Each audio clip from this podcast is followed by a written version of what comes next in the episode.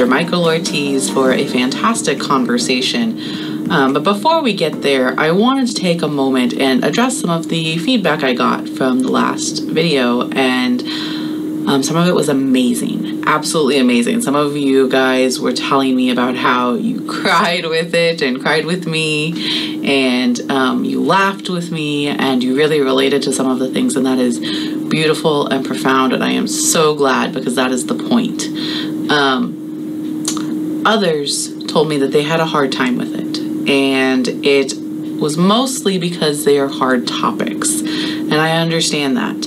And not every episode is for every single person. It really truly isn't. And you might not know that until you know you listen to some of the episode and realize par- partially through that it's a little too much on this episode in particular. And that's okay because sometimes there are things that you're not ready to deal with as you're listening to someone else's version of it and you can't go there you can't deal with that.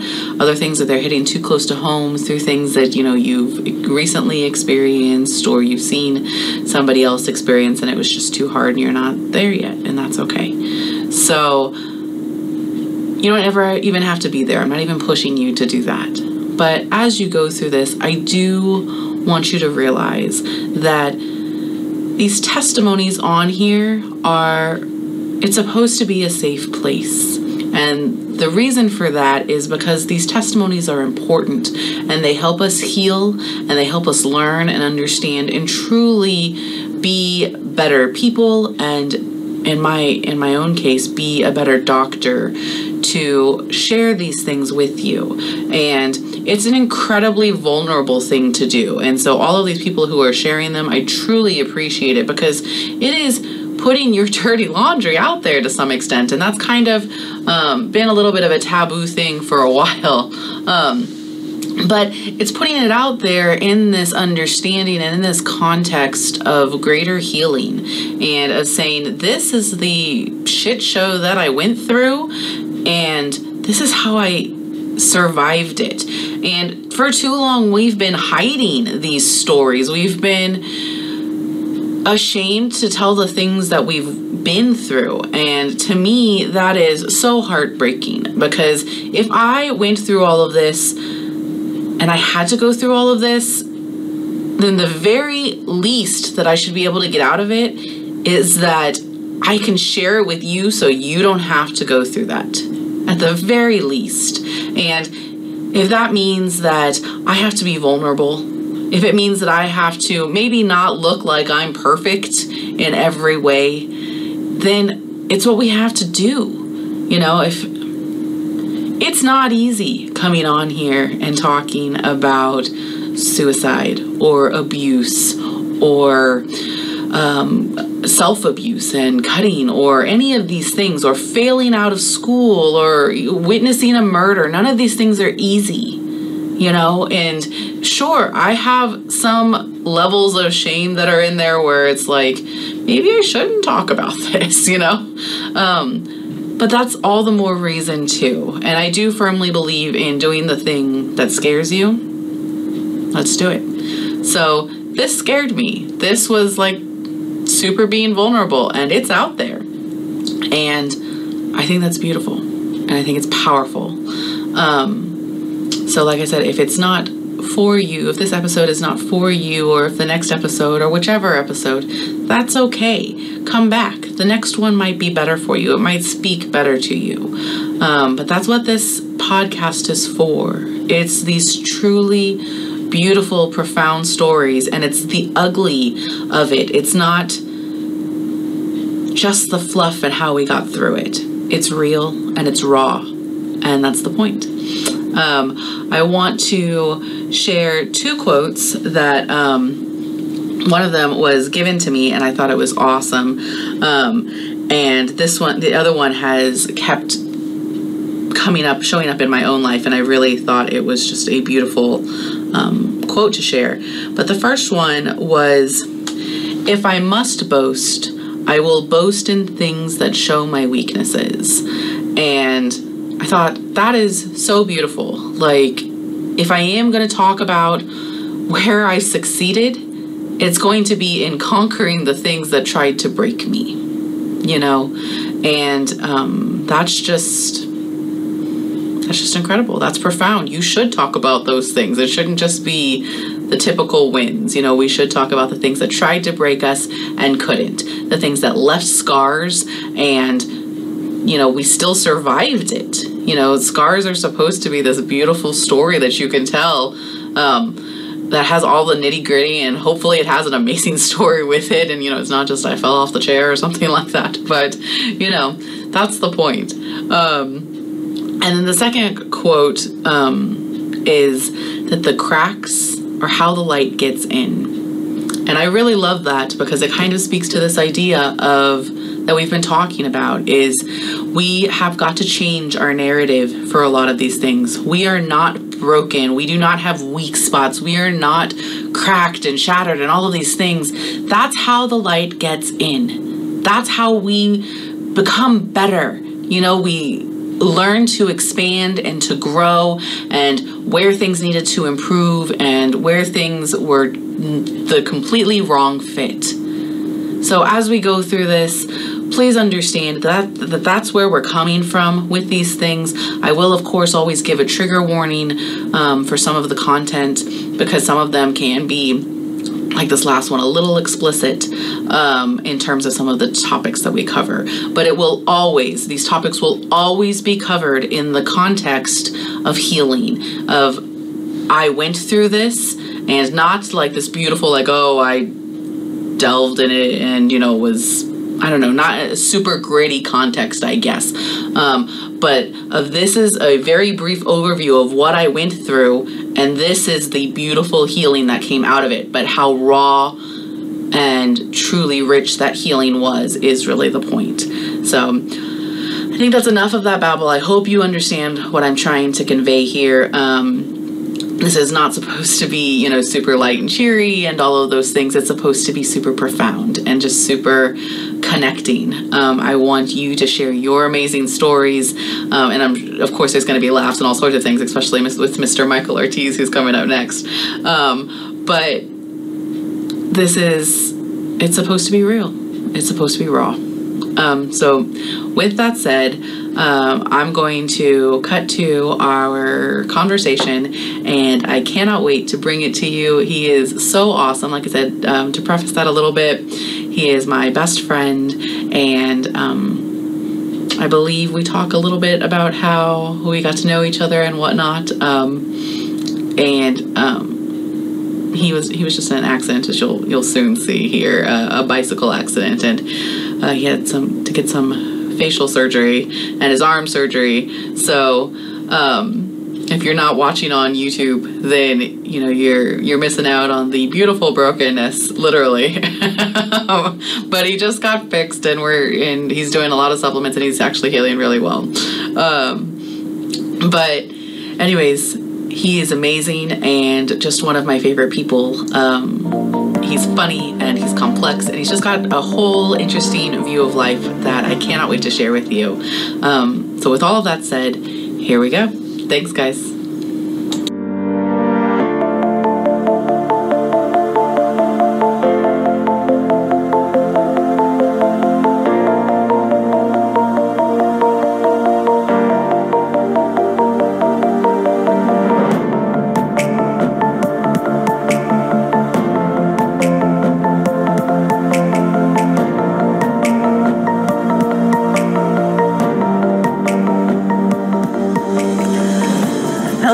And welcome to Fearlessly Unbroken. This is our third episode, and I cannot wait to introduce you to my very best friend, Mr. Michael Ortiz. Um, he's kind of sit in the dark with us, so you're going to have to bear with us. Uh, we will explain why. but in the meantime, this is Mr. Michael Ortiz.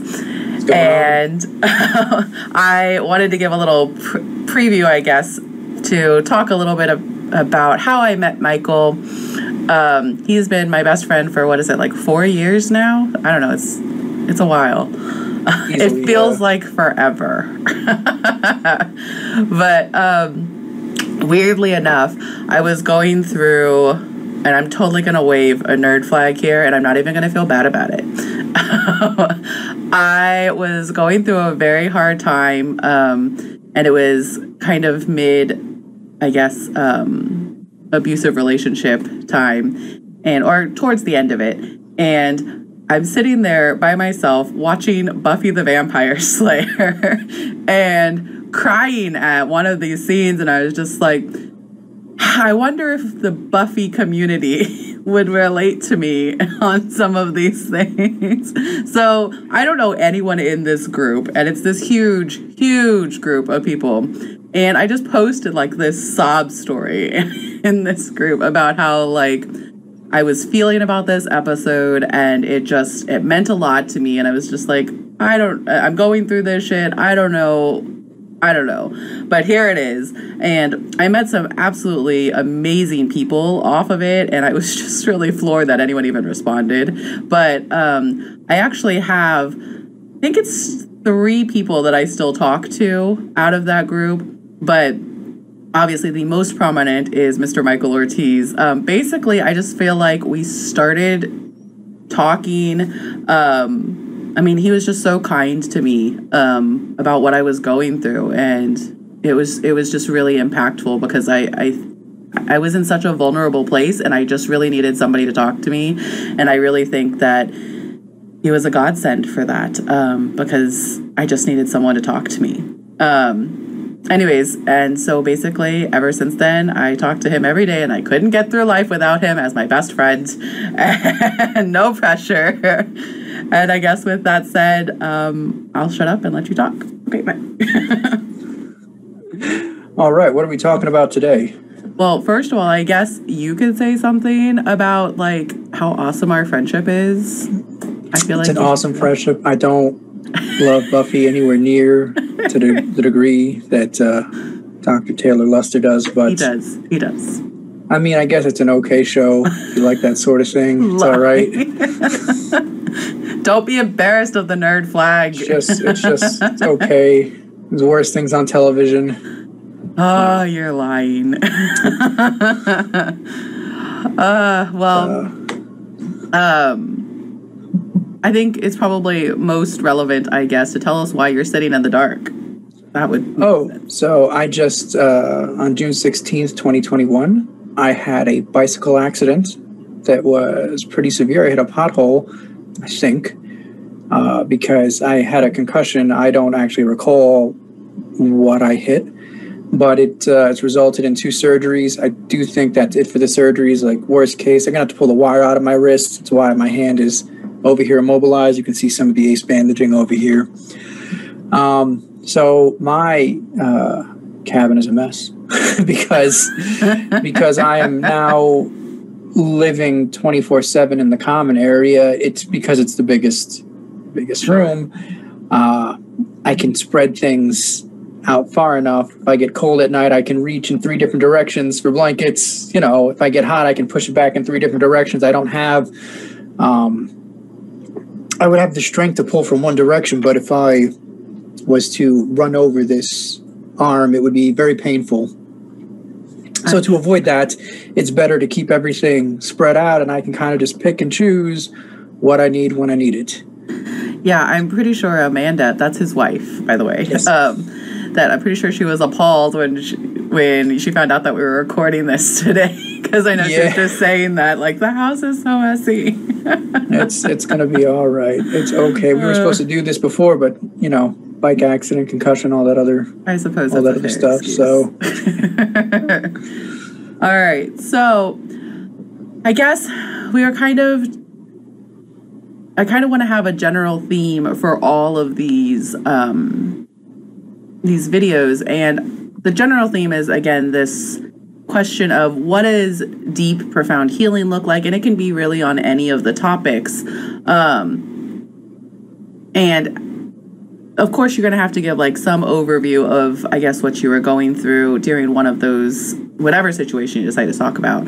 But i'm more interested i guess in what did you do to find healing for yourself um, with whatever the topic is. Um, we briefly discussed a few. I'm gonna let you jump in with which whatever one you feel like we should start with, and we can go from there and see where it takes us. Okay, right on, right on. Um, hmm. No pressure. I'm, it's I'm going to say that, uh, as far as I'm concerned, the most important thing is for people to be comfortable in their own skin. That's a huge thing. Um, yeah, because I mean, your your body, you know, there's the circadian rhythm and, and whatnot. There's all these rhythms and there's these natural ups and downs. Um, but if you're in a good headspace, you know, it, nothing really seems terrible. So So on that implying that, you didn't, you weren't there at some point. yeah, no, yeah. So on that topic, uh, I had been in this terrible, abusive uh, relationship. I was married um, to not Amanda. not To not Amanda. Amanda's awesome. Shout out to Amanda Yeah. who's not on here with us. um, and it was it was really rough. My ex-wife is five foot two, and at the time probably weighed about 105 pounds. I'm about 5'10, and at that point I was probably 195 pounds. I was a funeral director, so I was very, very big, very capable, and uh, so I made all kinds of excuses. You know, it doesn't really matter. I mean, it's almost like she was, you know, like a child compared to me. Um, and you know, when you're young and you're not, you don't know how the world works. Things usually fall apart more than they they wind themselves back up. Pardon me, an ad just popped up. There we go. Um, so you know, I told myself, yeah, this is a temporary thing. We'll grow up, grow out of it, grow up, grow out of it, and uh, that never, ever happened. And there was a, a great combination of things that that uh, led to me waking up. There were people that my family respected. They'd come over and they would treat me nicely, and I'm like, these are good, respectable people. They're being nice to me. It, it was just weird. It's like I, I just noticed there was a, the juxtaposition that was created from the way I was treated by some people versus others.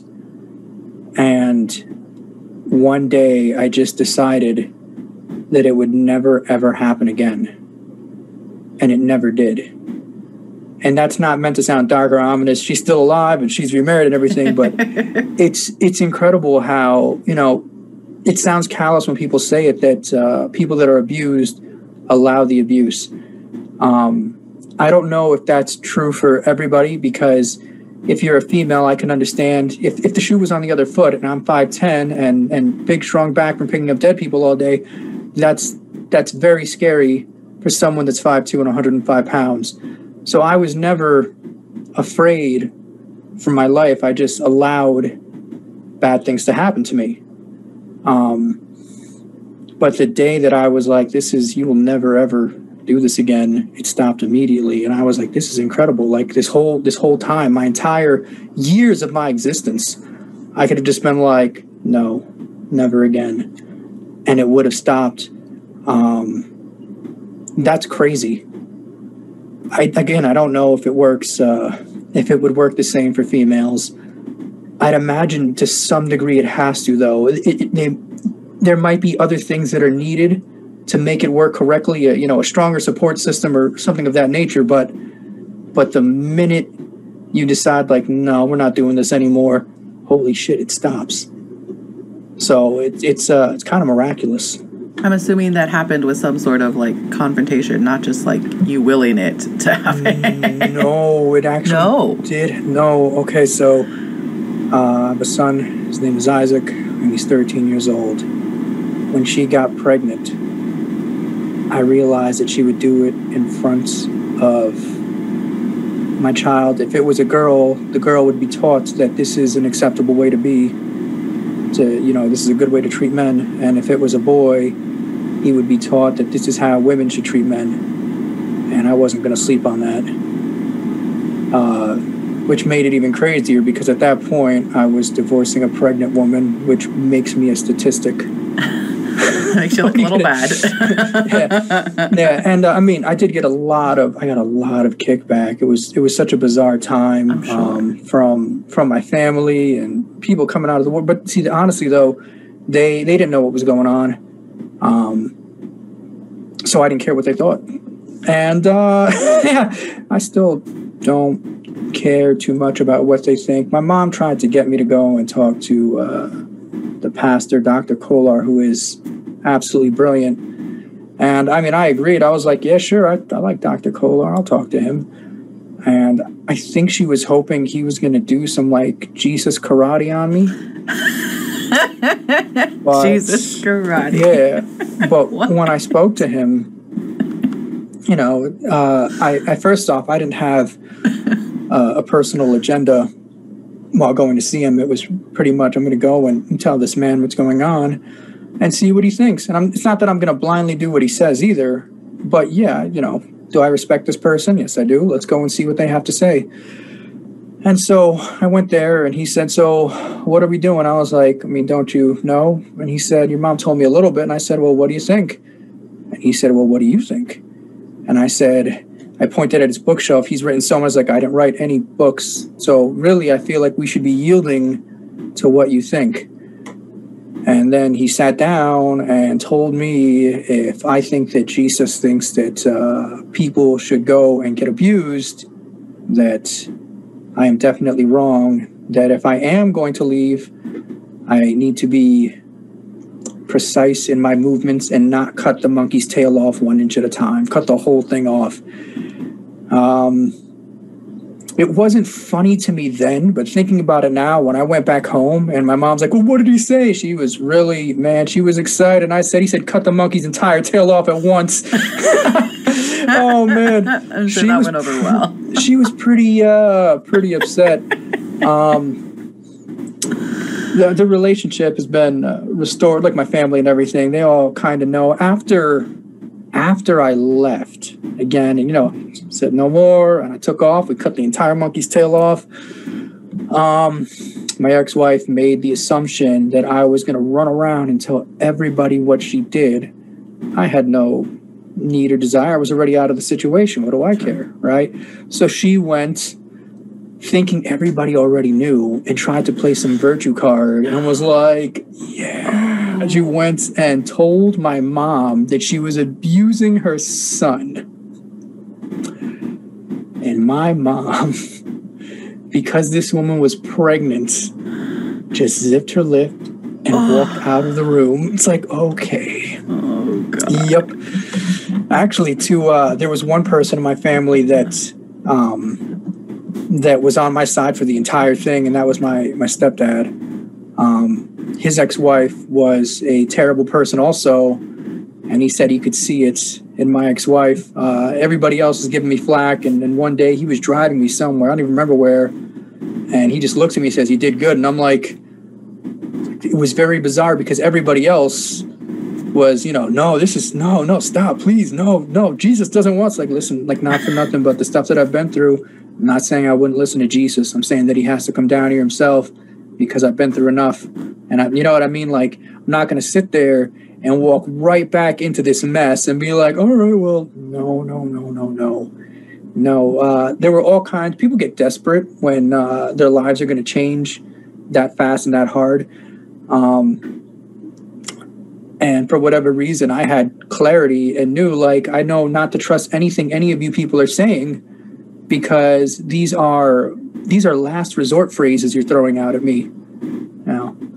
So so yeah, uh, being comfortable with yourself, I think, is probably the most important thing overall when it comes to healing. Um, I believe that people are triune beings, so a healthier body would make a healthier. It's like a car, right? If I have a, a really good cooling system, well, maybe the engine can push a little harder now because it's going to cool off easier. So it's not that I improved the engine. The, the cooling system got a small improvement, and the car overall has benefited from this.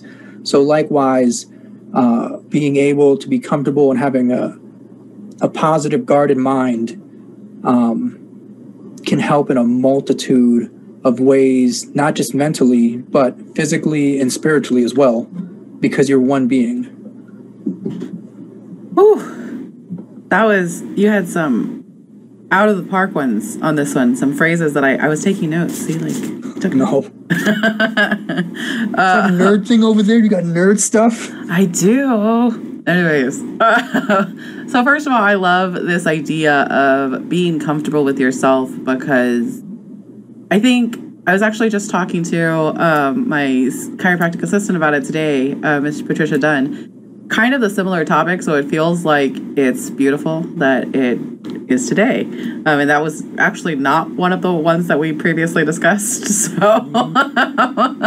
um, anyways, but I think that when I was talking to uh, Miss Trish about it, I was talking about how we have all of these, and you and I have talked about this, I think at length. Um, oftentimes, he's like my spirit guide because um, I get lost. but, anyways, um, I, I think that this idea of I, I, think how you described it was this these narratives that we started with ourselves or these frames that we filters that we see ourselves through um, they can be just slightly off and they're skewed from all like just the the slightest lie that was told somewhere or that we took just the wrong way and all of a sudden you get down the road and it's this huge diversion from where you were supposed to be and it was just the most minor thing that was just slightly askew. And I really love this idea of being comfortable with yourself because I think it's regressing that backwards a little bit to say okay where where was this lie i know many many times you've told me this whole construct you have here is wrong we have to rewrite the Yeah. whole thing Yeah. and this is a lie. Yes. And I'm like, wait, what do you mean it's a lie? Like, everything I know is built off of this. What are you talking about? You know, so I feel like that is one of the most fa- super foundational things. And I think being comfortable with yourself is truly um, an unlearning of all of the constructs that were put on us that we've taken to retarded Definitely. places. Definitely. Um, damn. See, the problem is that can go in two different directions, and Take my your brain pick. is trying to do both at once. No, I having trouble. It's a little bit of trouble focusing. But remember, I was concussed two weeks ago, so Excuses. Excuses. yeah. Um,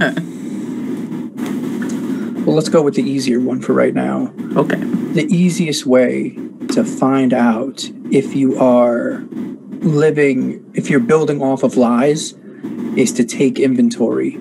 So there are a lot of people that will say one thing, but their actions betray them. Um, uh, an over an overbearing parent, right, uh, might go and micromanage a child, okay, and then the kid doesn't want to be near the parent. In the parent's head, it's like, oh well, no, I I uh, I'm doing this because I love the child and I want the child to love me. That child is trying to get away from you now. Your actions are doing the opposite of what there is a lie somewhere that you're believing. Usually, in the, the case of the parent and child, the parent is afraid of something, and so they're operating out of out of fear. It's more, I'm afraid that somebody else will hurt you more than I love you and I'm going to equip you as best I can to experience hopefully positive things. There will be some some not so positive things. That's the way there's an ebb and flow to life. And then if me and you have a strong you'll come back to me and and we can go and work out because nothing's perfect, right? Um so if you are looking because in 2016, that's a great year, uh, I was living all kinds of weird lives. Nothing very serious. It was based on politics.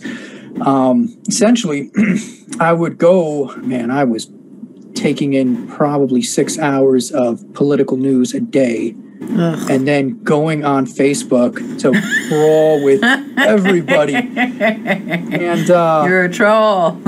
yeah, and, and the thing is, is that I thought about it. It's like, well, you know, who do you want to be? It's like, I mean, you know, in the woods, I'm a man of peace. I'm done killing. It's over. and it's like, then why are you? Why do you go to war every day? Well, this is important. Is it? Is it really important? Have you? Is there any good that's come from this? I mean, it's possible, But the, the best situation here, if you're supposed to be a person of peace, is is you should disengage. It's like, okay. So I quit political nonsense cold turkey. That was weird. Um, I reached out to uh, some family. I reached out to my grandmother. I apologized to uh, to her. I let her know that uh, you know I would have written you more, but when I woke up, I had to go and read articles and this and that. And it's like, why was I doing any of this? But I had convinced myself this is a this is a lie. This was me betraying the person that I wanted to be. But I, I did it so willingly and ignorantly. It's it's like I'm investing all this energy into not peace. But I want to be a peaceful person. What the hell are you thinking? You've missed the plot, you know? uh, so that's a, it's a great way to. Uh, So you're you mean taking inventory by asking other people no, no, no. You can or you? think about who you want to be. Okay. All right. I want to be this person. Now, there are people that want to be warriors, right? And that's fine. There, there, there is. I don't think there's like a, a a bad type of person. All right. We we need all sorts of people, right? So, actually, let's take you, Taylor. Uh, you are a doctor. You want to be a doctor. Should you run around practicing war? No. Well, according to you in video games, that's a whole nother story. They want me to kill zombies in video games. Video games, zombies are not people. Those are post people. Uh-huh, uh-huh. Also, in all fairness, no matter how hard you hit the video game, it never says out. It's like a punching bag. I'm just not even gonna go there. okay, so you're saying that I should, it would be obviously misaligned with myself as a doctor to go out starting wars all of the time. Yeah. And yeah, no, I mean that's that's a that's a broad stroke, but but yeah. but yeah, if you if you decide, okay, well well my my big goal is to teach. Okay. Are you doing things in your daily life that make you more of this person you want to be or less of this person than you want to be? You know, oh, you know, there, there's like there's a half a billion goals. I only know I mean, I know my goals I think better than anybody else's goals, but for me, it's being a peaceful person. So it's like, all right, well, we, we have to make sure that the different things in my life, because it, it never happens in a day, but but every day I should get a little closer.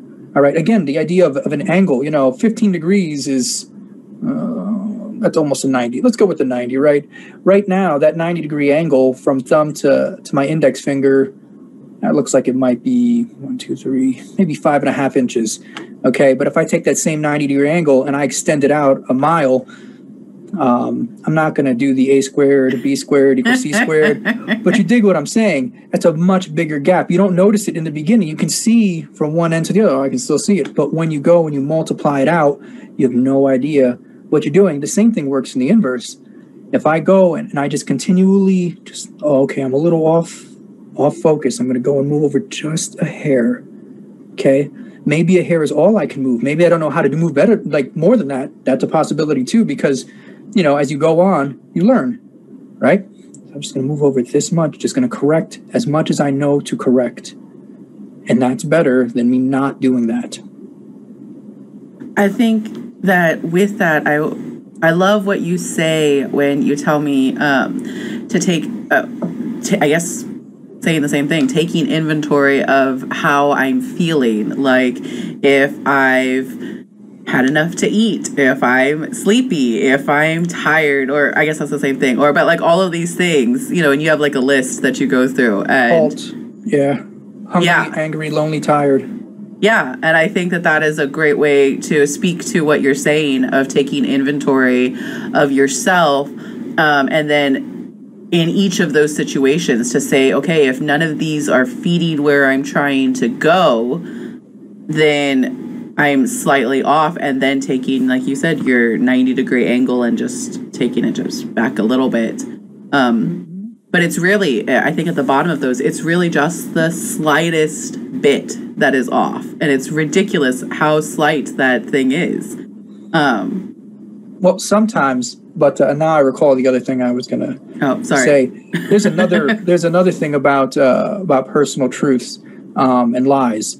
Uh, I have I don't know that this is 100% accurate, so I'm going to use the word like right now.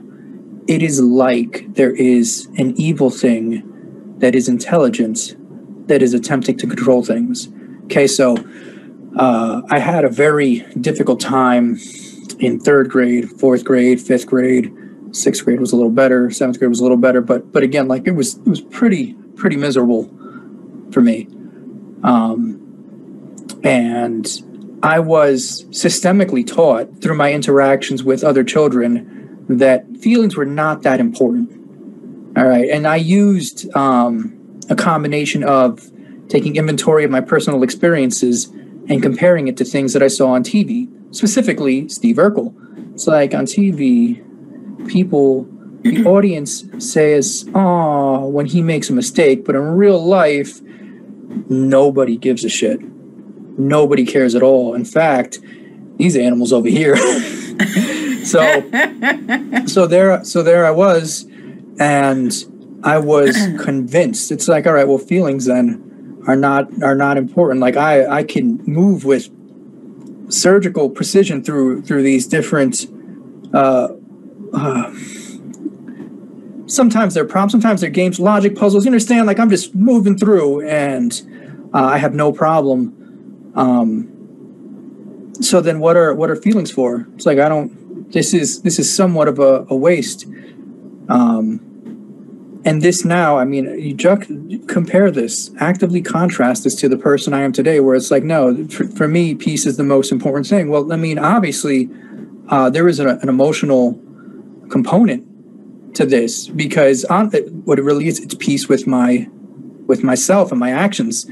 Um, as far as I can tell, something worked very hard to try to instill this lie in me. And I've seen it in other people. I've seen this happen with other people. I've seen this happen with Amanda. It was uh, when you take inventory of Amanda's life, it looked like it was despair. Amanda was taught that, you know, you just can't have what you want. If you want something, it's just, it's not going to happen. It was the most bizarre thing. We would go out like on a date. And one, she told me, she's like, listen, when, you know, when I go to restaurants, if I want something, I just, I just can't have it. And I was like, I don't what the hell do you mean you can't have it? And so we went to this diner, fantastic diner on this uh, the Snydersville diner. And they make these pies, and oh, it's so good. Um, I think she wanted a strawberry milkshake, and the lady's like, "Oh, I'm sorry, we're out of strawberry now." I mean, that's one instance, but this actually happened repeatedly. And so one day I was like, "No," I was like, "No, we're not playing this game." and she says, "What?" And I was like, "We're gonna find you a strawberry milkshake." Like we're going to do it now. And she's like what are you telling us like whatever this thing is that is trying to teach you that you can't have simple little little things. It's not like she asked for something big and it's not like she wanted it free either. We had american money. We were going to give in exchange for you know the goods. Uh, i was like no we're not. Nope. So what happened? We started acting in opposition to this thing that i don't know that it but I, it's like this thing exists. Again I, I don't I can't say that I can prove it exists. I'm, it is like it exists. So right now, if in your mind you're thinking like, I don't believe in, I need you to just take a deep breath, take a step back. Okay. I don't need you. I don't need anyone to believe in anything. I just need you to understand that it is like if this thing exists. There could be some other rule that is that is being followed, some other universal rule that I don't understand, but that's okay because I'm a person. Okay. But if my understanding of it, if my understanding of it, it's like it's this thing, gives me enough information to actively combat and work around this thing, then bloody hell, that's pretty good. So having said that, um, we worked in opposition to this thing constantly. It's like, I want to piss this off. She's like, what? It's like, yeah, let's go. And you should just want simple things. And we're going to go and we're going to get all these things until this thing pisses off. And it worked. Now they have what she wants at restaurants. You know, it's that's it it sounds very it sounds childish. But maybe maybe not. There could be things that that you have grown accustomed to, like me, and thinking feelings were stupid, right? Um, there could be things that you've grown accustomed to that you should not be accustomed to. And the only reason why you're accustomed to it is because there hasn't been someone there around to show you like if we go we fight this thing it directly do the opposite of what it wants to happen repeatedly okay? Um and it, it did crescendo. Again i don't remember 100% i've done this several times though but yeah like eventually it's like oh no not only can you not go get the ice cream now your car won't start. Screw you car. I'm stronger than you too. Oh i don't need you. I don't need any of this. I don't need any of you. Watch this. I have a phone. Call somebody up. Hey listen i need you to do me a favor. I need you to get me but before you get me get get me a strawberry milk. Just bring it. Just bring it. And that's it. It's like i got somebody now in a car delivering to me. And then next call all right well i'm gonna need a tow Yeah. let's do this. Um so so yeah if you uh there if there's a truth that you believe but you can kind of tell is off really examine that because it might be that there is this thing that does not want you to act in a way you would act if you didn't have that block or that weight around you now would I be the person I am today if I still carried that belief system? I mean, I'm still myself, but no, it wouldn't look like this. I'm a far more peaceful person now. It's bizarre. I think that what I like about that um, is that, well, first of all, this idea that there are external influences that we need to take into account, and we don't always do that, um, or sometimes we do it too much. I'll go both those routes, but Sure. um, I guess firstly that yes, it can definitely we can go the route that there is good and evil at play. That is a super fun route. Uh, but maybe that is maybe in your life or whomever is listening's life. Um, that looks more like there are layers of toxic relationships that you have in your life that make it unclear as to what the actual situation is. And so, in like some of those situations, like with Amanda, it was much more clear as there were probably not like in poor intentions from her related to that or uh, misconstrued constructs or whatever in those situations. But that's a very very clear example and some of those are going to be um, you know that you find in your life as you're trying to deconstruct some of this um, are going to be much more complicated i'm sure. So i think taking some of that and seeing it as this external and maybe you know maybe it's not an evil thing like a demon maybe it's an, an evil thing like your ex or a bad parent or a bad relationship or whatever um, and maybe seeing it in that perspective that you could easily apply all of the things you just said um, The, the And- big thing is is multiplying things out. It's that like if you if you have been uh, sys- like systematically taught uh, any kind of lie, well, what kind of person, if you did not have that, would you be full tilt the other way? Would you be able to do good there? Is that what you would be doing? right and uh, and that I mean I honestly uh, believe that that it's the person that I am today. You know, I have other friends obviously that I talk to and whatnot. I look out for for people, um, varying degrees, of course, um, and I think that when I undid this, what it did was it offered me a lot of compassion that I did not have access to because again it's, it's like this is this is a useless thing here this feeling this emotion. This doesn't mean anything. I don't need this. Let's go ahead and we can we can cut you know the head off. We can cut the tail. We can cut all the I see where all of this stuff is. And, and where someone else is like well you know the neck is really only this big. What if what if we just want the head? How much neck is there? It's like kind of stupid. Don't need it.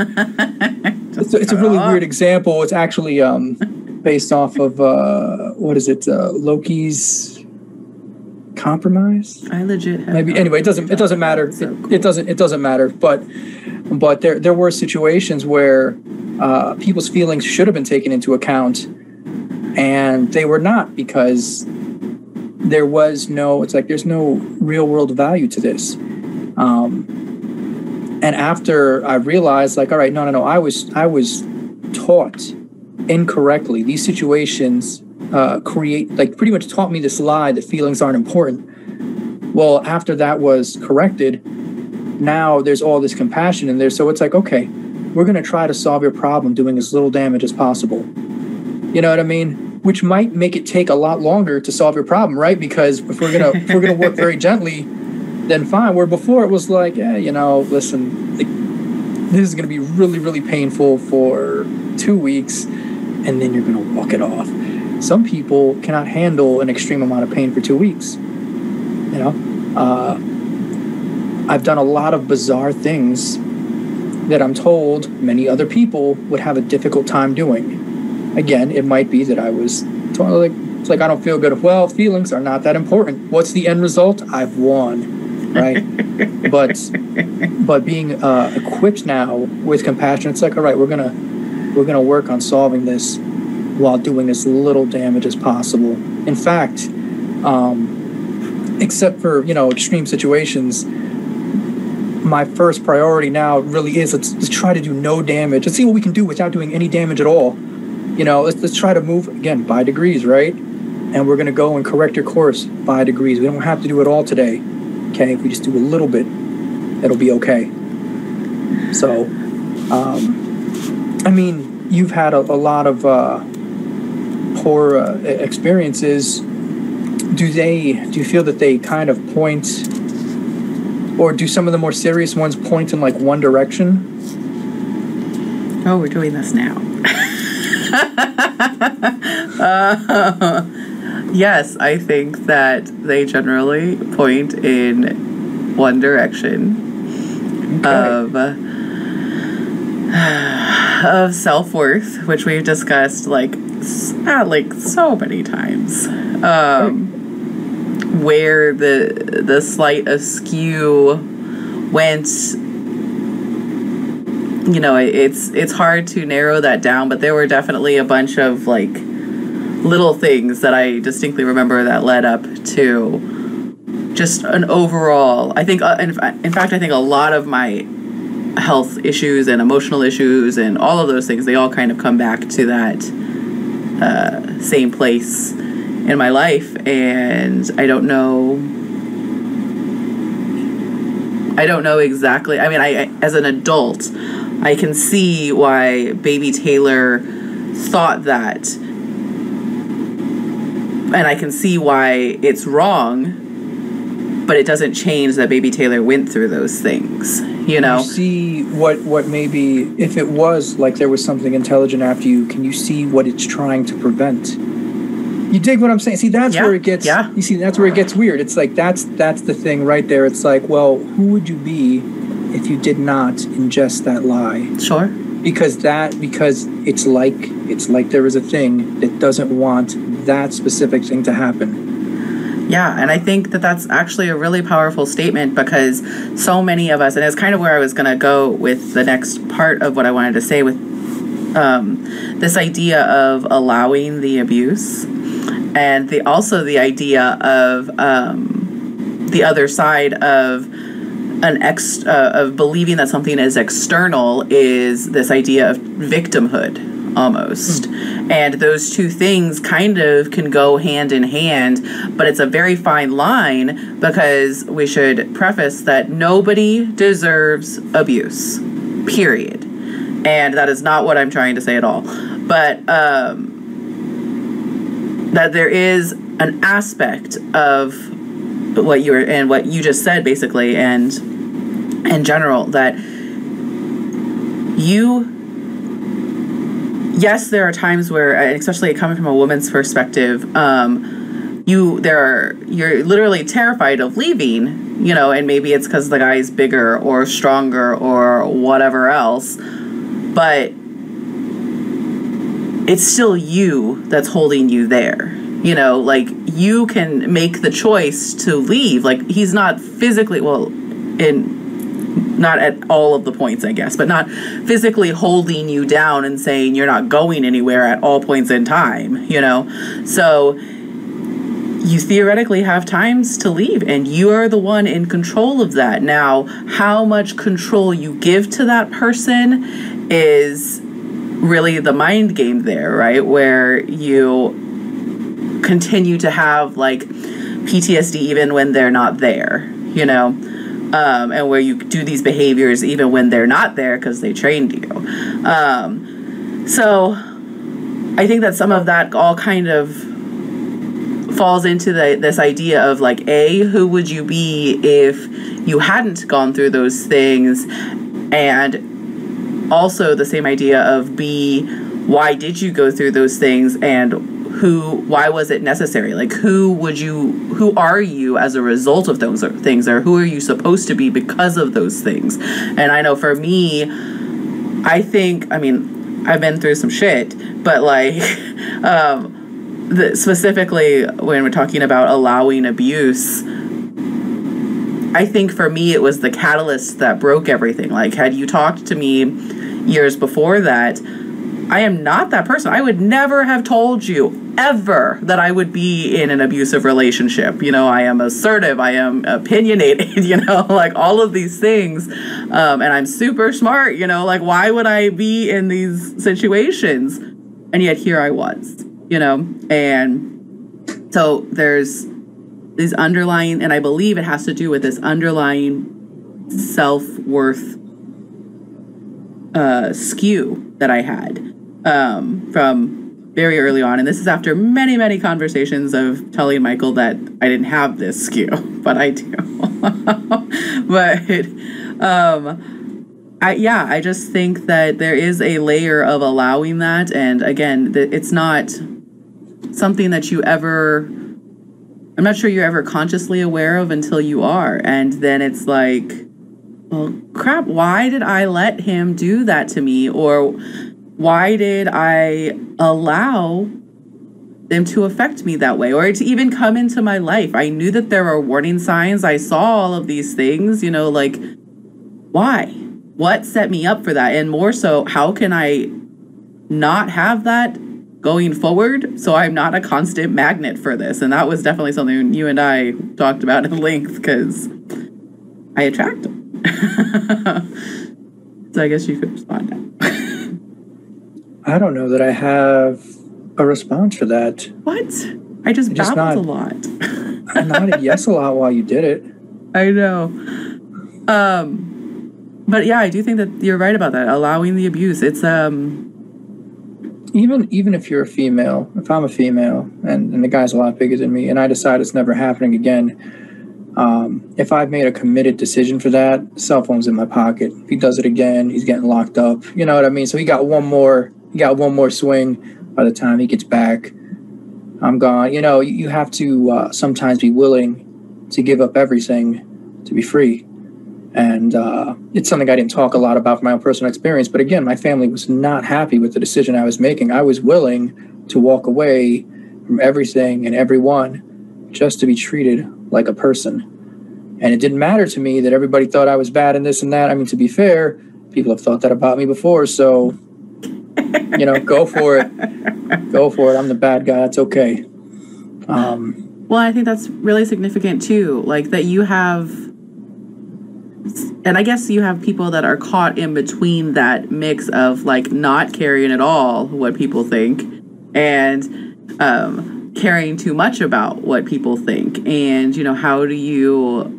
I, I know we talked about, and this is an interesting, I guess, conversation just for me and him in general, because I'm definitely more of the feeler in this dynamic, and he's more of the thinker. So he has to sometimes rein me in, and I have to sometimes, you know, push him to the feeling side, um, as he's already talked to you a little bit about. Um, but I guess with that, how do you balance? I mean, and I guess you you probably use the committee for that, but how do you okay, balance so, not caring? like, so so first off, that was before my my awakening. You're you're going back that's 14 that's true. 14 years. So this is this is a while before and uh, I didn't really have many good thoughts at all back then. Uh, I describe it as if I'm in a spinning room, um, how do you get to the door if you're in a spinning room? You, you can't. You're dizzy. You're on the, the ground. When the room stops spinning, what happens? Okay, you're sick. You you yak, and then you try to get your balance, your equilibrium, and then you can find the door. But while that room is still spinning, you're not doing anything that's productive. You got to make the room stop first. Um, that being said, I was able to get the room to stop spinning by by putting myself first. Okay? This is actually something that still carries over to now. Okay, when I'm when I'm thinking about something um I'm not going to go they say in the the airplane you put your own oxygen mask on first. Okay? This is good form because if I go and I overextend myself to help somebody else, now we have two people that are off balance. Right? You can't go and, and overextend. It's like I need to be able to get to you safely. Okay. And if I if I go through that and and I don't get to you in time, I am so sorry. Hopefully everything is going to be all right. We'll have to, you know, reach you where you are. But uh, I cannot compromise myself because compromising myself it just makes more trouble. Okay. Now there are obvious exceptions to this. Uh, you know, you know, parents see their children, you know, about to do something really dangerous, and without thinking, they will go and throw themselves in harm's way. Uh, this is a natural thing to do. Okay, so there's, you know, there's obviously there's always an exception to every rule, but if I can manage, I'm trying to think, how do I? I need to be safe when I'm reaching out for this person. Um, and you brought up the committee. Let's, I love the we'll talk- committee. we'll It's talk so about crazy. We'll talk about the committee. the committee. Okay. So when I was very much not feeling I I don't even know how to really describe it. I I'm pretty good at performing cost benefit analysis.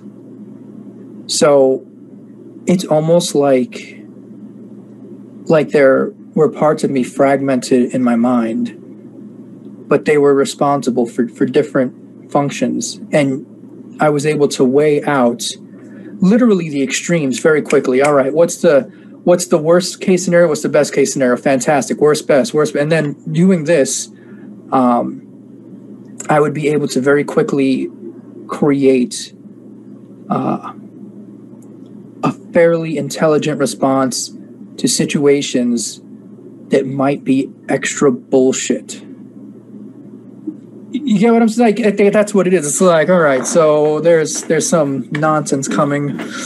Uh, we need to perform a cost benefit analysis in under two minutes. Okay, because right now I just pulled the ripcord. Pretty much said, listen, I got to go to the bathroom. I'll be right back. I will be right back, and we'll be, and then we'll be able to deal with this. I just have to, just have to take a leak. It's gonna be fine. Yeah, and then you know you walk away. You don't need people. Uh, freaking out while you're gone. Oh gosh, no, he has an idea. He has no idea. It's a lie. True. but yeah, I'm I'm able to go and and weigh. Uh, it's almost like a, a circle where you know the the different extremes are, and then the extremes within the extremes. So, um, and it's how I do do so many things. Even uh, like my boss will go and say, "Well, uh, I'm dating this guy, and I think this, this, and that, and what do you think?" And my first response is, like, "Oh, maybe some guy, you know, I think he's cheating on me." Okay. If you discover 100% that he's gonna that he is cheating on you, what are you gonna do? Oh, I don't know. If you discover that he's not cheating on you, what are you going to do? Well, I don't know. Well, just so you know, I performed a cost benefit analysis and it really doesn't matter whether he's cheating or not. No, I don't mean that to be mean, but but think about it. It's like, all right, if we don't have there's there's actually no good reason to go and invest mental energy uh, in this. Now, if you tell me, well, if I find out that he's cheating, then frickin' that's it. He's gone, right? So you're you're committed then. That is that is the both the best and the worst case scenario is just that he's gone. Yeah, okay, well then then we're we should put in the amount of energy equivalent to he is gone. Right? So uh to to make it a little simpler, the worst case scenario, you pay someone ten dollars. Best case scenario, you pay someone five dollars. All right. So in this scenario, you should not invest $11 in investigating. You'd be better off just paying the $10 and walking away. You know? Because it's like, well, what what does it matter? The, the, the variance is so small. Why would I invest any more energy in this? I can go and give this person the ten dollars, and then instead of spending that time reasoning this, I can make ten dollars back, or or you know twenty. I understand how bizarre this sounds. It is hyper rational. I apologize. Yeah, because you know the is- normal response is like, it doesn't matter whether he cheats.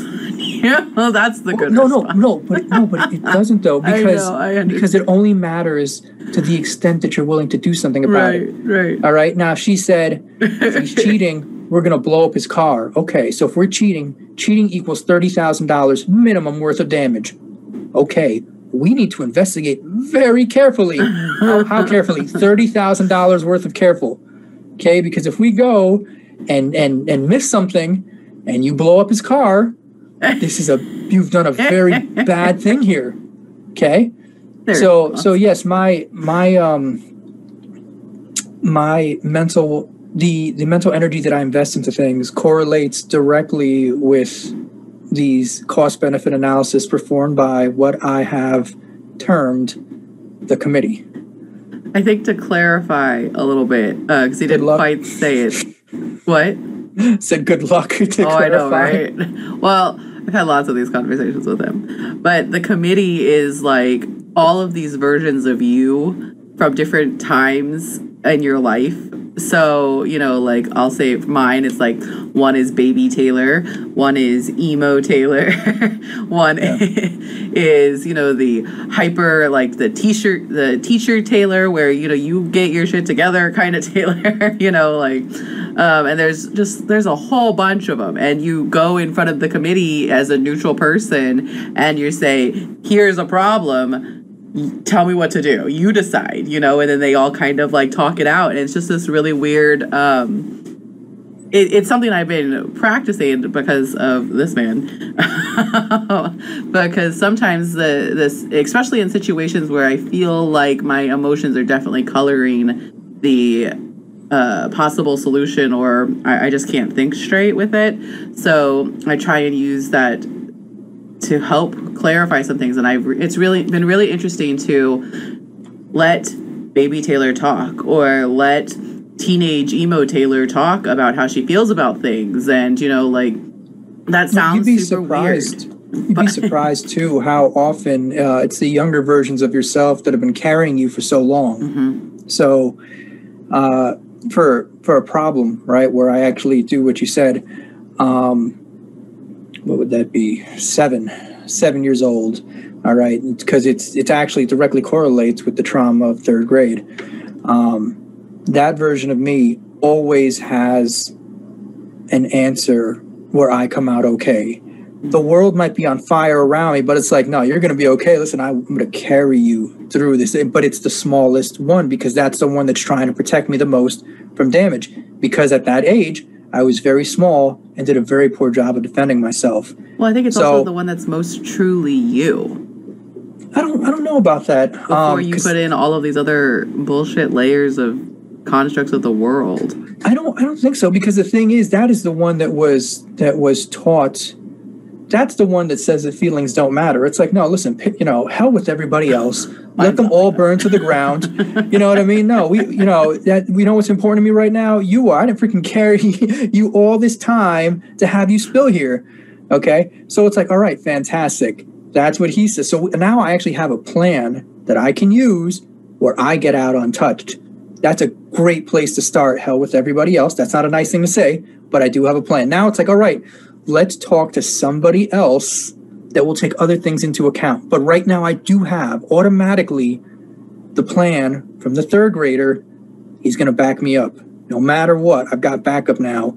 Um, given enough time, and usually for for uh, you know crises, crises can happen much slower. Like you feel like it's going so fast, but that's because uh, waiting is hard, and people don't like to go to sleep when things are going crazy around them. Um, but you know, that's another thing too. The third grader, it's like I have a plan. That means right now, I'm gonna go to sleep. There's nothing I can do about this right now. I'm gonna go to sleep. I'm gonna wake up tomorrow, My mind's going to be fresh. We're going to try again. We're going to try to, to deconstruct, reconstruct. Okay. Um, there's a, a saying for negotiating never want something so bad that you wouldn't give it up for something better. Sometimes when I'm solving problems, it's like, well, let's pretend I don't want this thing. Let's pretend that's, let's pretend I hate this thing.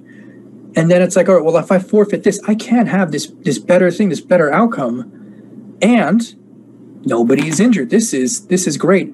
Um, the oldest version of myself is the one that understands uh, harmonizing, mm. harmonizing with uh, with movement, with motion.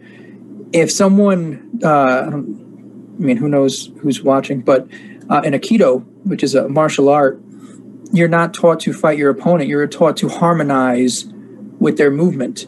So if someone was to go and throw a punch with you, now, I mean, I'm not saying to tell people to punch you and attempt to do this because you're going to get punched. But if you were to go and sidestep and spin a little bit and grab their arm and continue the motion, because when they go to throw that punch, they're actually putting themselves off balance. You can tell the way the way that they're standing. I can't show it because my one arm, but but they've actually compromised themselves. Okay, so if you go ahead and your stance is nice and low and you just do a little spin, you can just go with their motion, harmonize with their movement, and now they've injured themselves essentially. Okay. So there are many situations in real life where things look really bad, but everything you need to harmonize with the situation is available. It's just, it's usually something very bizarre, unexpected, and sometimes sometimes it's that thing I said where, you know, don't ever want something so bad you wouldn't give it up for something better. Sometimes you have to let go of something that you think you want a whole bunch um, only to discover like well if i let this go and i harmonize this movement i'm unscathed and then i'm now opened up for this other opportunity or possibility. Um, or you just don't get punched which is a plus. Either way yeah. Yeah, yeah. I winning think, is winning. I think that your um, so for my i guess committee my youngest is definitely the most pure and untainted. And I think she's the most truly me. I'm not saying that. I think who I am now, I guess, has been colored a lot by the experiences that I've been through. But at the core, I feel like she is very much who I am truly. Um, but you say you know, colored. What does what does see? Because like I'm also.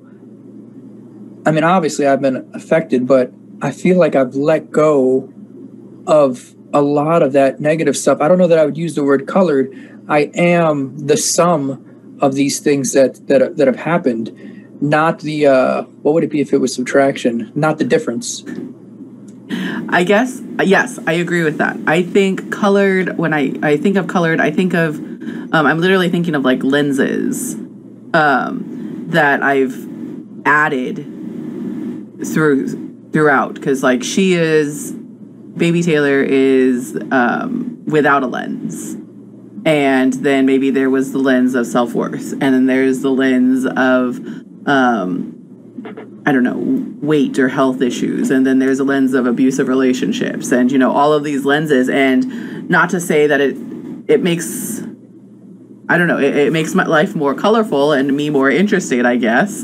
But um, and it makes me who I am, and I wouldn't take that away. But I think at the core of who I am is Baby Taylor, and and maybe it's furthermore it's how she has experienced those things because she was a part of all of those things even though you know she's stuck chronically at whatever age she is. Um i actually think she's six or seven too. Um but she's she's still experienced those things with me. So whatever her take on those experiences are, I guess, is the version that I feel is the most true to me. But that just goes to show that like your committee, there's no rules here. like it's yeah, in your head, so it's it's fine. it's fine that you're talking to versions of yourself. It's fine. but one of the things that you did say, and I guess um, that I really liked, and I wanted you, and it kind of tailors into what you just said. Um, you said that people get desperate when change happens really fast, or just I guess when change happens, period. Mm-hmm. And I think that it kind of just falls in nicely with when you were talking about um, spinning in a room and all of these things. And I mean, really, you've I think you touched on something like that very similarly for a lot of things. Um, I think you were a good friend and listened to the episodes that I was a guest star in on um, um, Modern Furniture podcast. And one of them, I talked about this two by four effect of, you know, like waking up to the world and how it's, you know, it literally it feels like you're hit by a two by four. Um, and it, it creates enough contrast uh, to create cognitive dissonance. So where you're to where you begin questioning everything, and then you have all of these little times in between to clean up the mess, I guess. But um, I guess I would like you to speak a little bit on what is this what does that look like because to me the two by four effect right before it or i guess the um the desperation is everything that leads up to like bam two by four effect you know? Like cut your shits you know? Like um it's the universe saying stop spitting. What are you doing? You know? Like, Can you ask me that again in a slightly different way? Sure. Um, what is your take on this idea of uh, just of the two by four effect plus this th- as a being, I guess, a way to stop this desperation, um, this desperate spin that happens, or, or, or is there a better way to stop the desperate spin that happens when you The start unwinding spin- some of this? The desperate spin uh, is probably a combination of high energy and lack of focus. Okay. So the committee would kind of work to prevent that. It's interesting that the committee is a little scatterbrained in, in the way that it's organized because it, it does represent uh, variance, different different variances, um, sigma, right?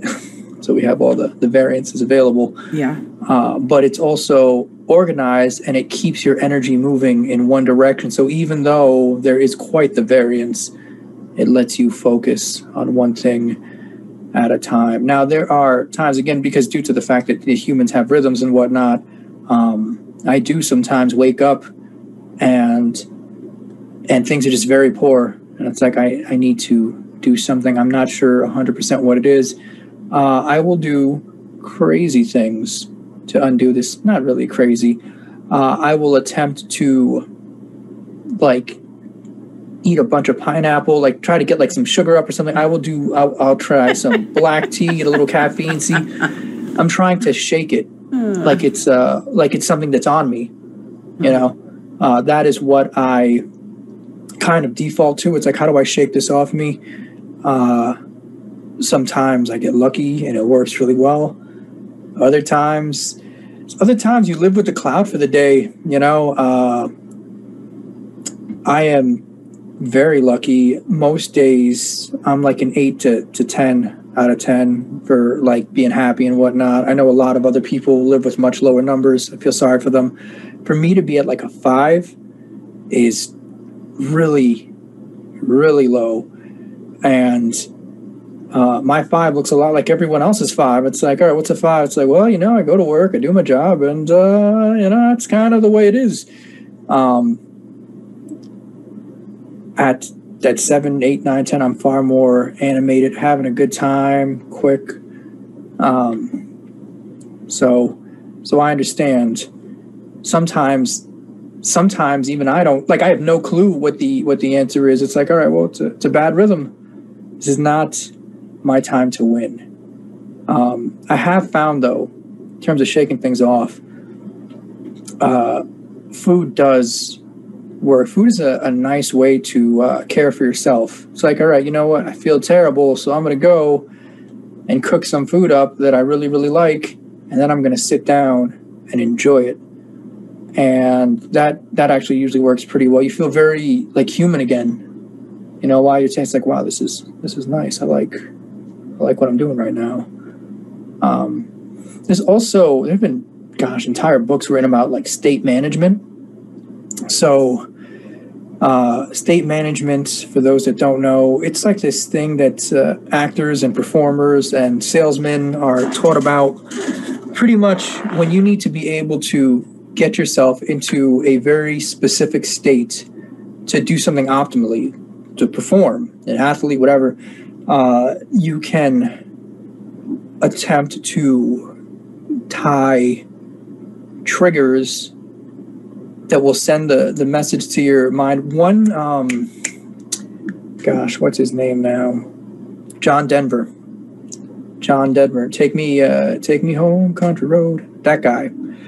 Uh, he was in a bit of a funk, and Tony Robbins was talking to him, and he found out, oh well, John Denver likes going fast. If he's if he uh, a lot of his songs, the idea, the the muse came to him while he was flying his plane or driving fast in one of his cars on the road.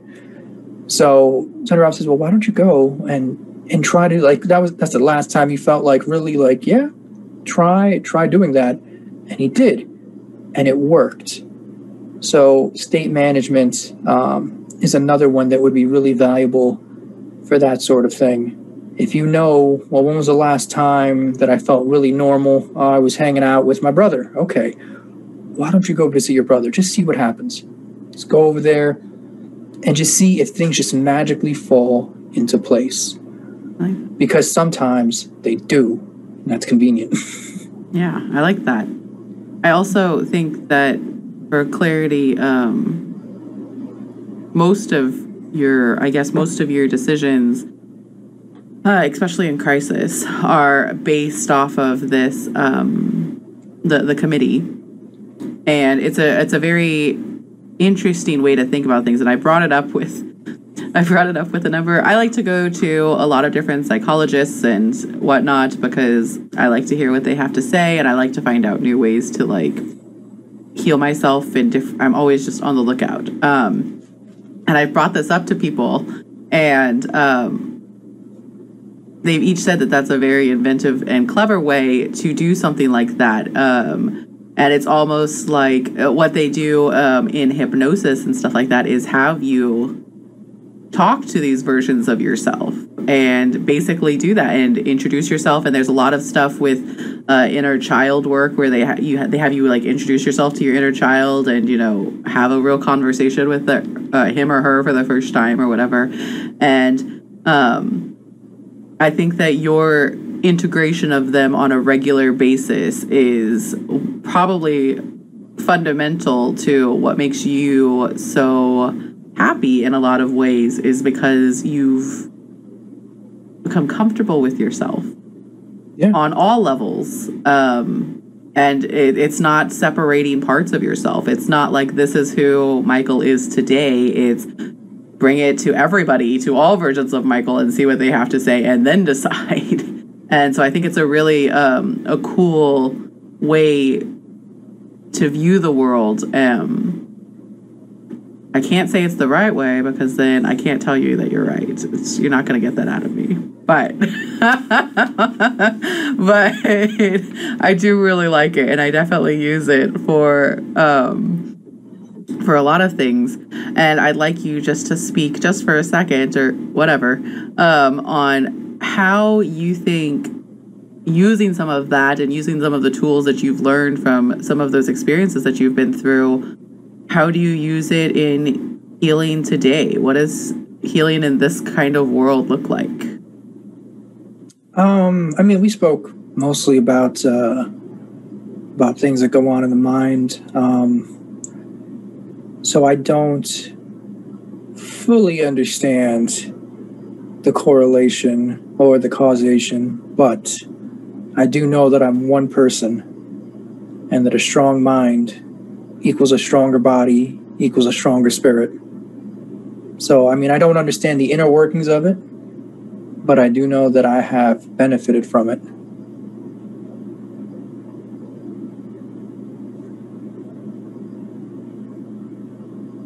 You just leave that there like that? It's the best I have. I was It's- like, I- I, thought you had those another thought coming just based off of your face. Um, Nope, nope, nope. well, I thought it was a good uh, thought to end off of, uh, or to close that up. Um, I think that if you could end, I, one of the reasons why I wanted to start with you, um, is because I liked this idea. This idea of integrating parts of yourself into a whole and addressing the world that way and your problems that way. And I'm not sure, I'm not going to say it, that there's, cover your ears, don't listen.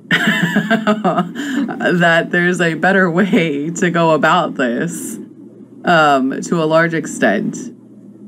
Because I do think that so much healing has to do with how and things we've talked about like how you have talked to yourself the things that you have that maybe what got misinterpreted along the way the lies that you let yourself believe the uh, behaviors that you let people do to you or that you did to people all of those things come from a disintegration of yourself you know just parts of yourself not being together, integrated. And I think that you have done a beautiful job in doing that. It's very weird, it's very unique, and it's hard to um and it's weird because it's not normal, I guess, for most people. Normal doesn't mean right, obviously, or healthy, but I, you just don't see it a lot in a lot of people. Um and so I really build people build the solutions that they need.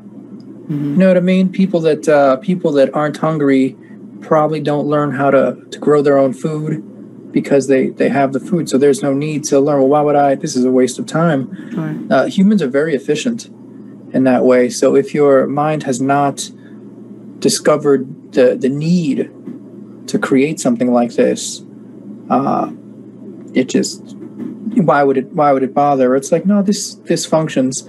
There was a need that I had, and for whatever reason, my mind decided this was the most efficient way of dealing with it.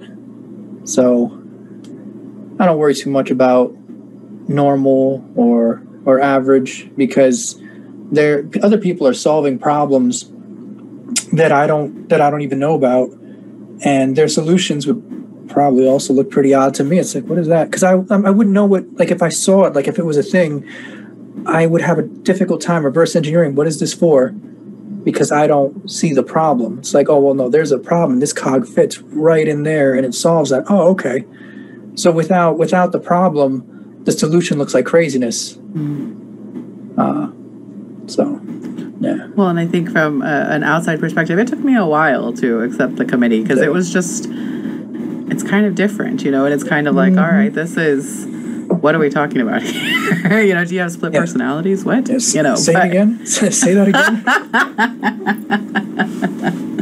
you shall hear no more of that from me. But, but um, I think I really like it, and I, I think that it is a beautiful piece of advice or uh, all of that like all of those amazing things that you said starting with the comfortable with yourself i think it it to me for you um just is culminated i guess in that idea of this all of you. When i talk to you i'm talking to all of you you know and that's a really a really cool thing. You know i know that baby michael hears me and emo Michael hears me and all these other things, you know.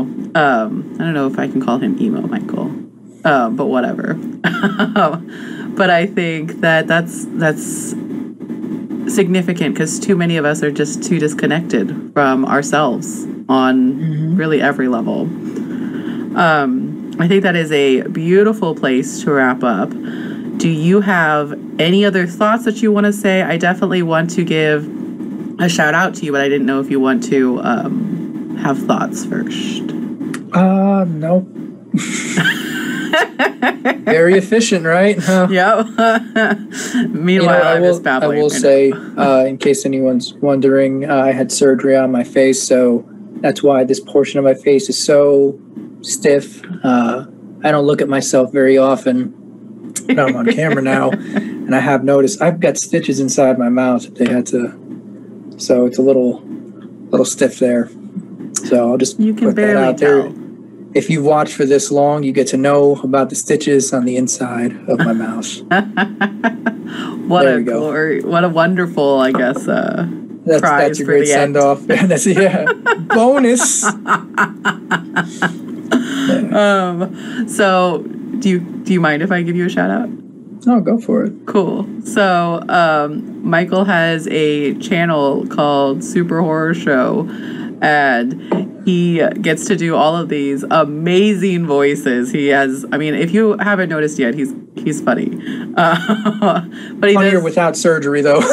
yes, he, he's a little muted today. Yes. Um, but he does all of these amazing voices. Um, there's a host that holds hosts the channel um, that is an animated host. It's an animated skeleton, and his name is Papa Bones, or AKA Val Kilmer, Killmore. I should say that right, right? and um, the show is just so much fun. Um, I they have funny skits, and then they have horror sh- uh, stories that they share, and it's just it's just a lot of fun, and you should definitely check it out. Um, you can, I guess, leave all of your social medias. Um, No, that's tag Just- them.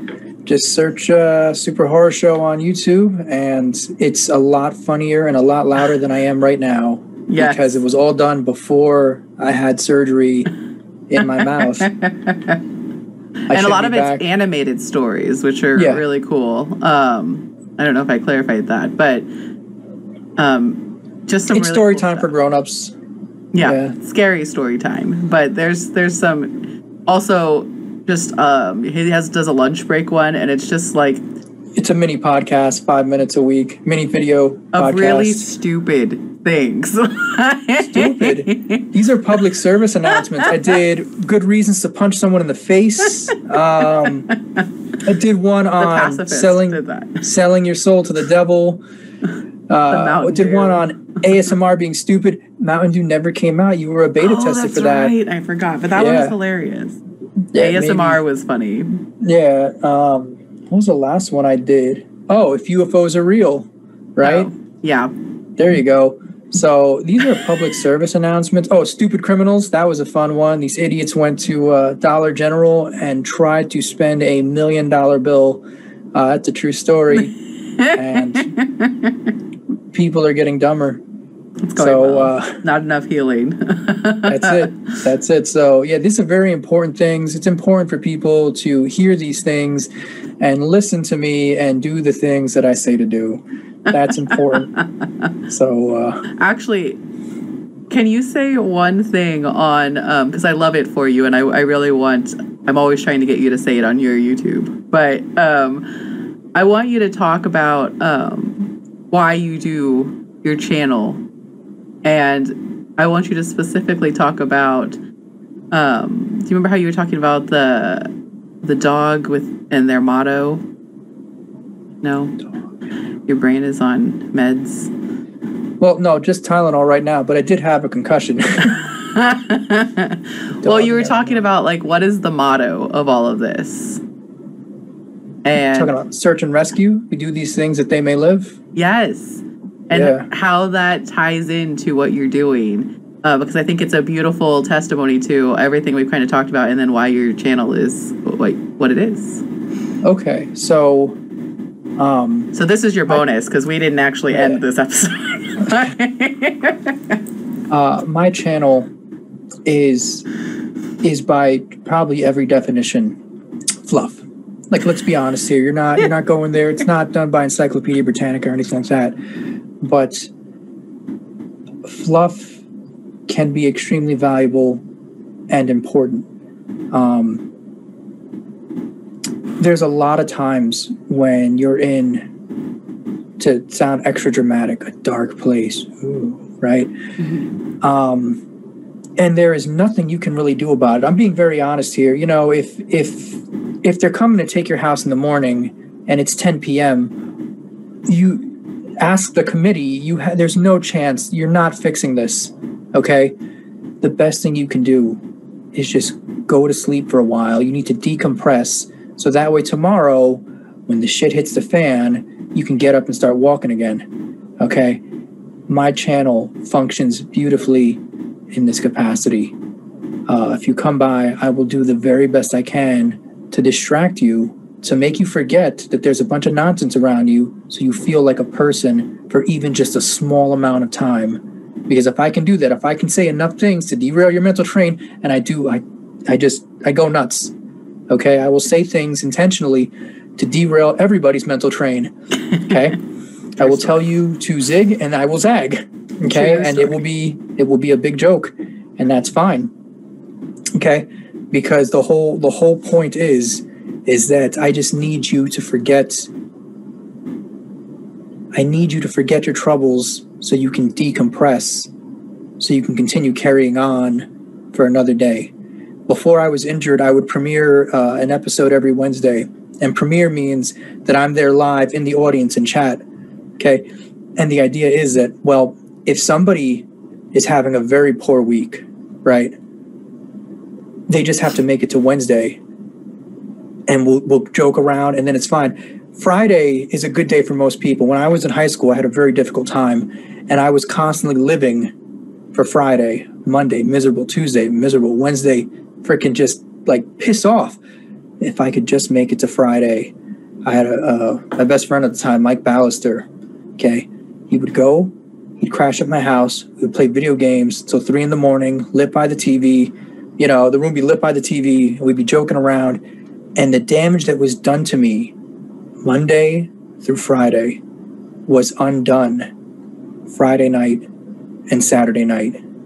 And I don't know, I mean, if you were born in the 80s, you probably have a similar experience where it's like, you know, life was very hard here, here, and here, but your friends came over, you'd rent a movie, you'd watch something, and it just happened all the time. And these things literally kept you alive um, much longer than you would have lasted otherwise. And so the channel that I've made where I go and I tell people scary stories and sometimes tell people about good reasons to punch people in the face and, and all this other craziness was built to to recreate this scenario where it's like, you know, we're gonna go and we're just gonna play around for a little bit. So that's uh that's what it's about. I love it. I really do, and I really have been trying to get you to say it on your on your show.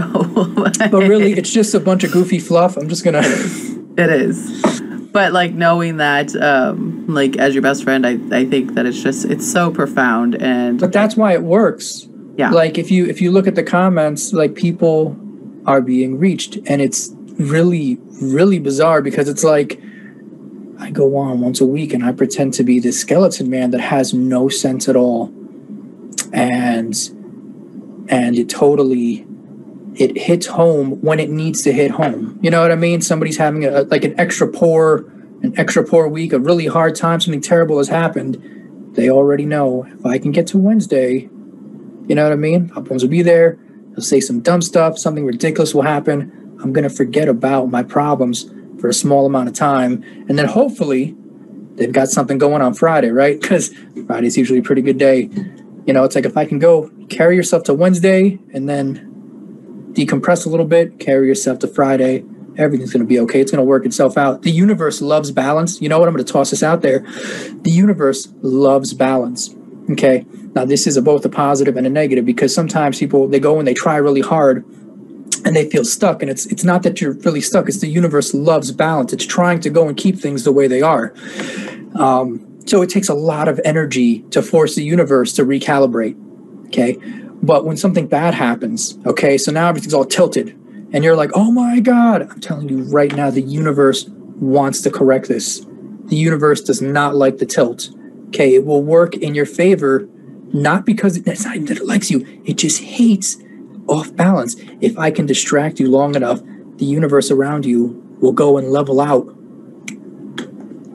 And then it's like, wow, what because you couldn't do anything about it anyway. You you did not have the you were not equipped to deal with these universe size problems. So I mean, think about that too. So you go and you go and you try forever and so hard and and whatever, and it's like, oh, it doesn't feel like it's working. It, it does take a lot to get the universe to go and and reassess and and re pretty much reformat everything, putting you where you deserve to be. That does take time, and that can be annoying. But at the same time, when when calamity strikes, the universe loves balance.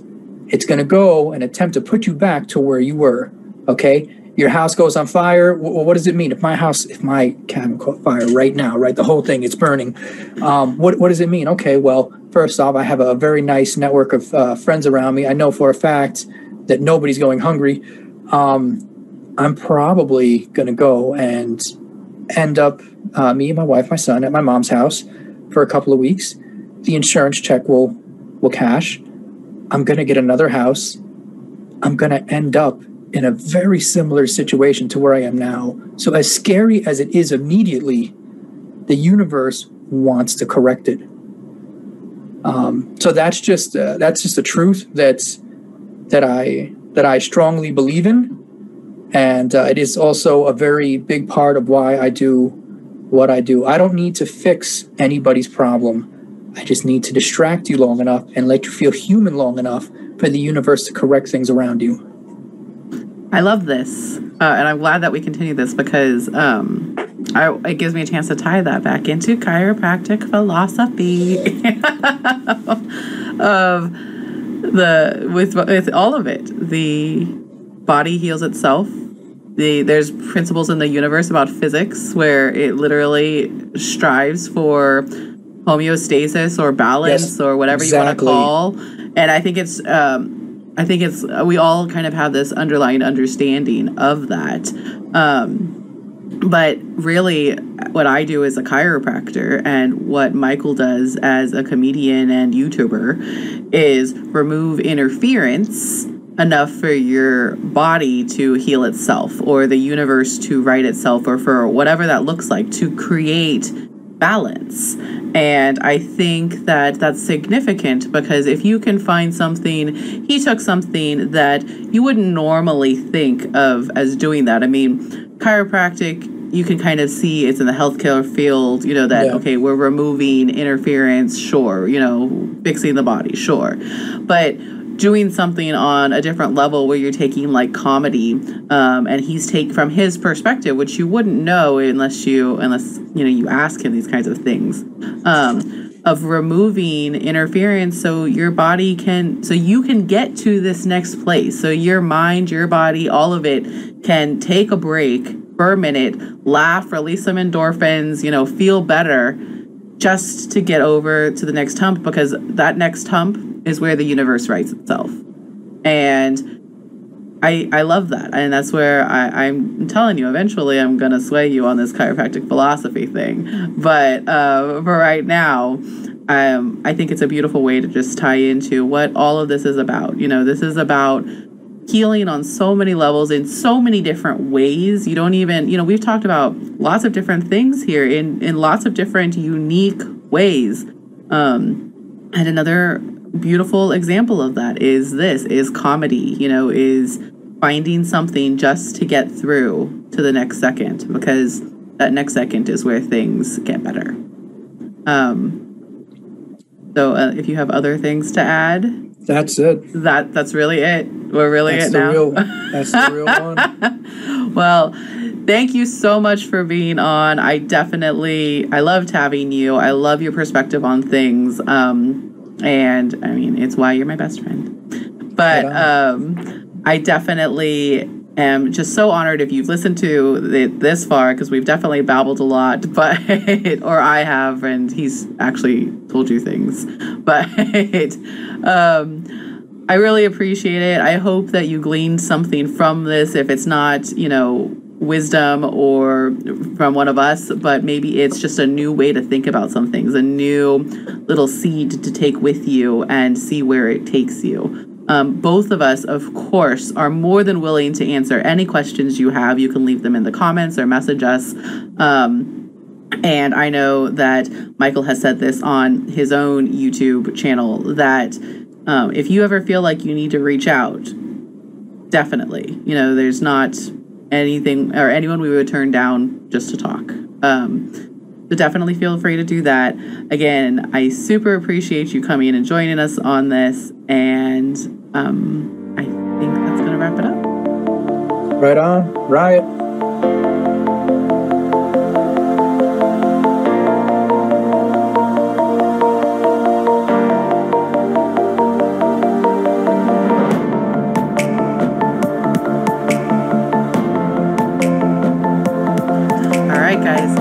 It up. I was super excited to bring that to you. Um, Michael is just amazing, and I, I truly love him. Um, I, I definitely could not do life without him. Um, and I hope that you were able to glean a little bit of something from that. I hope that it just inspired you or it made you laugh at the very least. Um, or planted a seed, whatever that looked like. Um, so to reiterate, you can find him at Super Horror Show on, I believe he has a Twitter also, but definitely on YouTube. Um, and it's just it's just hilarious um, and and really talented on the parts that aren't funny, that are good storytelling. Um, and then, of course, you can find us at Fearlessly Unbroken on all of the social medias, and then, of course, at Inner Sanctum Chiropractic. And those will all be linked in the description, of course. Um, if you have stories to tell, we cannot wait to hear them from you. Please reach out. We want you to be involved. Um, Next up is Dr. Christy Church. She is also a handful, an incredible testimony. I cannot wait to bring her because she is just a lot of incredible stories. so um, I look forward to that. I will see you next time. Thank you so much for listening. And I, again, I'm just so grateful that you're here. Thanks.